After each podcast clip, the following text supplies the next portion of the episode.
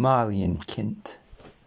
Vor einem großen Walde lebte ein Holzhacker mit seiner Frau. Der hatte nur ein einziges Kind. Das war ein Mädchen von 3 Jahren. Sie waren aber so arm, dass sie nicht mehr das tägliche Brot hatten und nicht wussten, was sie ihm sollten zu essen geben. Eines Morgens ging der Holzhacker voller Sorgen hinaus in den Wald an seine Arbeit, und wie er da Holz hackte, stand auf einmal eine schöne, große Frau vor ihm. Die hatte eine Krone von leuchtenden Sternen auf dem Haupt und sprach zu ihm: »Ich bin die Jungfrau Maria, die Mutter des Christkindleins. Du bist arm und dürftig. Bring mir dein Kind, ich will es mit mir nehmen, seine Mutter sein und für es sorgen.« Der Holzhacker gehorchte, holte sein Kind und übergab es der Jungfrau Maria. Die nahm es mit sich hinauf in den Himmel. Da ging es ihm wohl, es aß Zuckerbrot und trank süße Milch, und seine Kleider waren von Gold, und die Englein spielten mit ihm. Als es nun 14 Jahre alt geworden war, rief es einmal die Jungfrau Maria zu sich und sprach: »Liebes Kind, ich habe eine große Reise vor. Da nimm die Schlüssel zu den 13 Türen des Himmelreichs in Verwahrung. 12 davon darfst du aufschließen und die Herrlichkeiten darin betrachten, aber die 13., wozu dieser kleine Schlüssel gehört, die ist dir verboten. Hüte dich, dass du sie nicht aufschließt, sonst wirst du unglücklich.« Das Mädchen versprach, gehorsam zu sein. Und als nun die Jungfrau Maria weg war, fing sie an und besah die Wohnungen des Himmelreichs. Jeden Tag schloss es eine auf, bis die 12 herum waren. In jeder aber saß ein Apostel und war von großem Glanz umgeben, und es freute sich über all die Pracht und Herrlichkeit, und die Englein, die es immer begleiten, freuten sich mit ihm. Nun war die verbotene Tür allein noch übrig. Da empfand es eine große Lust zu wissen, was dahinter verborgen wäre, und sprach zu den Englein: »Ganz aufmachen will ich sie nicht und will auch nicht hineingehen, aber ich will sie aufschließen, damit wir ein wenig durch den Ritz sehen.« »Ach nein«, sagte die Englein, »das wäre Sünde. Die Jungfrau Maria hat's verboten, und es könnte leicht dein Unglück werden.« Da schwieg es still. Aber die Begierde in seinem Herzen schwieg nicht still, sondern nagte und pickte ordentlich daran und ließ ihm keine Ruhe. Und als die Englein einmal alle hinausgegangen waren, dachte es: »Nun bin ich ganz allein und könnte hineingucken. Es weiß es ja niemand, wenn ich's tue.« Es suchte den Schlüssel heraus, und als es ihn in der Hand hielt, steckte es ihn auch in das Schloss, und als es ihn hineingesteckt hatte, drehte es auch um. Da sprang die Türe auf, und es sah da die Dreieinigkeit im Feuer und Glanz sitzen. Es blieb ein Weilchen stehen und betrachtete alles mit Erstaunen. Dann rührte es ein wenig mit dem Finger an den Glanz. Da war der Finger ganz golden. Alsbald empfand es eine gewaltige Angst, schlug die Türe heftig zu und lief fort. Die Angst wollte auch nicht wieder weichen. Es mochte anfangen, wo es wollte, und das Herz klopfte in einem fort und wollte nicht ruhig werden. Auch das Gold blieb an dem Finger und ging nicht ab. Es mochte waschen und reiben, so viel es wollte. Gar nicht lange, so kam die Jungfrau Maria von ihrer Reise zurück. Sie rief das Mädchen zu sich und forderte ihm die Himmelsschlüssel wieder ab.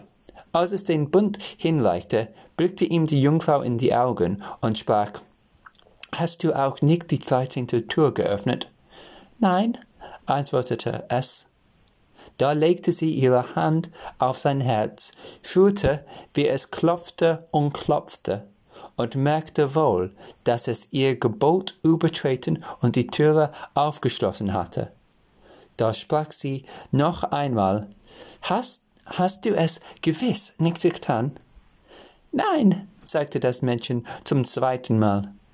Da erblickte sie den Finger, der von der Berührung des himmlischen Feuers golden geworden war, sah wohl, dass es gesündigt hatte, und sprach zum dritten Mal: Hast du es nicht getan?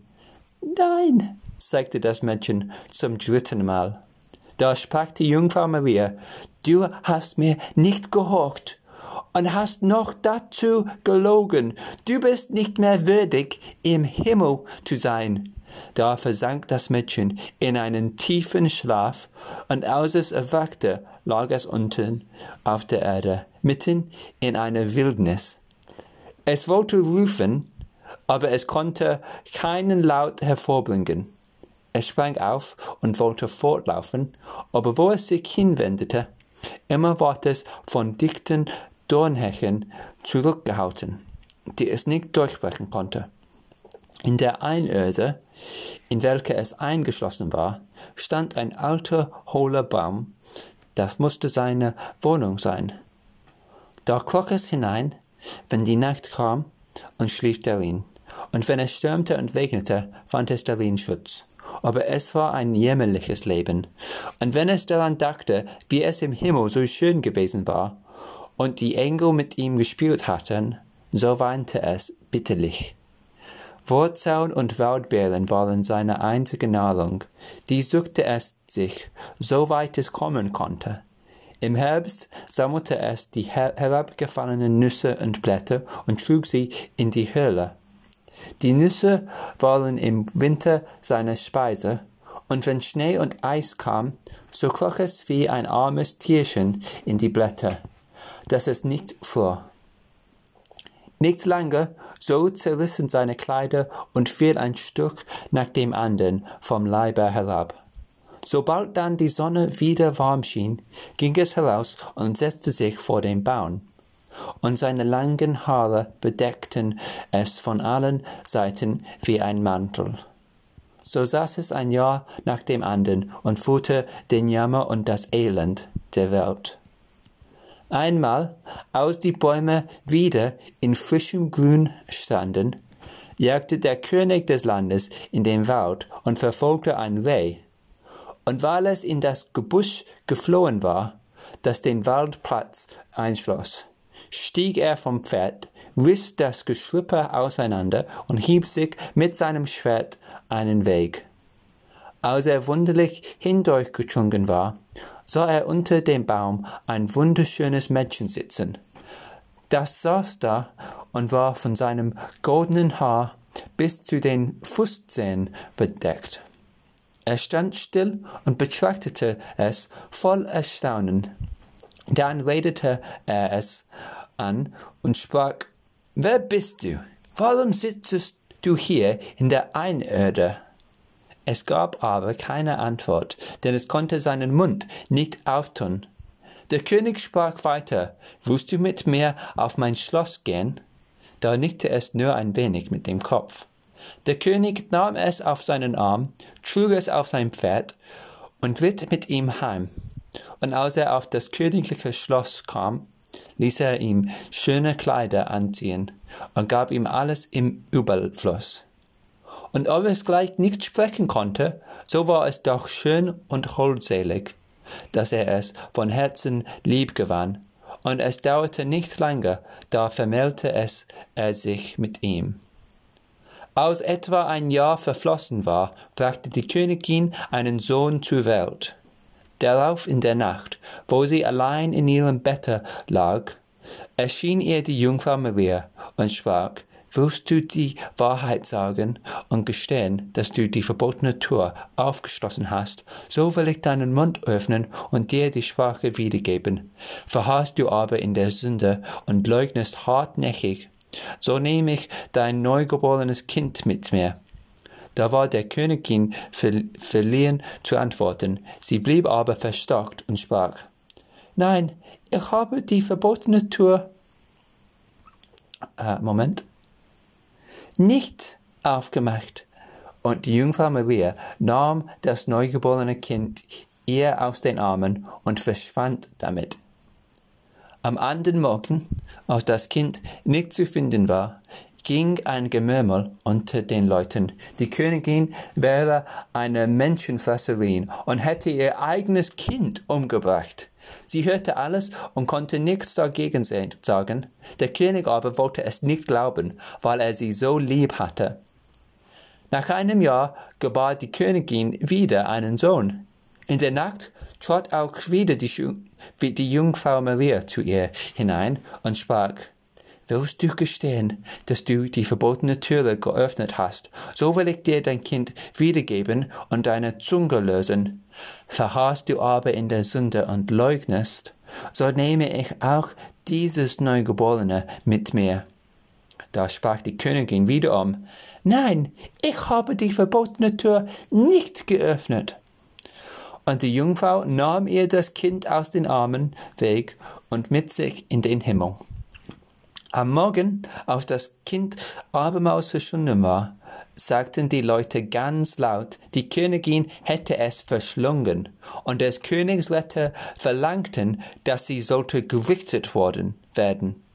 Der König aber hatte sie so lieb, dass er es nicht glauben wollte und befahl den Leuten, bei Leibes- und Lebensstrafe nicht mehr darüber zu sprechen. Im nächsten Jahr gebar die Königin ein schönes Töchterlein. Da erschien ihr zum dritten Mal nachts die Jungfrau Maria und sprach: Folge mir. Sie nahm sie bei der Hand und führte sie in den Himmel und zeigte ihr da ihre beiden ältesten Kinder, die lachten sie an und spielten mit der Weltkugel. Als sich die Königin darüber freute, sprach die Jungfrau Maria: Ist dein Herz noch nicht erweicht? Wenn du eingestehst, dass du die verbotene Tür geöffnet hast, so will ich dir deine beiden Söhnlein zurückgeben. Aber die Königin antwortete zum dritten Mal: Nein, ich habe die verbotene Tür nicht geöffnet. Da ließ sie die Jungfrau wieder zur Erde hinabsinken und nahm ihr auch das dritte Kind. Am anderen Morgen, als es ruchbar ward, riefen alle Leute laut: Die Königin ist eine Menschenfresserin, sie muss verurteilt werden. Und der König konnte seine Leute nicht mehr zurückweisen. Es ward ein Gericht über sie gehalten, und weil sie nicht antworten und sich nicht verteidigen konnte, ward sie verurteilt, auf dem Scheiterhaufen zu sterben. Das Holz wurde zusammengetragen, und als sie an einem Pfahl festgebunden war und das Feuer ringsumher zu brennen anfing, da schmolz das harte Eis des Stolzes, und ihr Herz ward von Reue bewegt, und sie dachte: Könnt ich nur noch vor meinem Tode gestehen, dass ich die Tür geöffnet habe? Da kam ihr die Stimme, dass sie laut ausrief: Ja, Maria, ich habe es getan!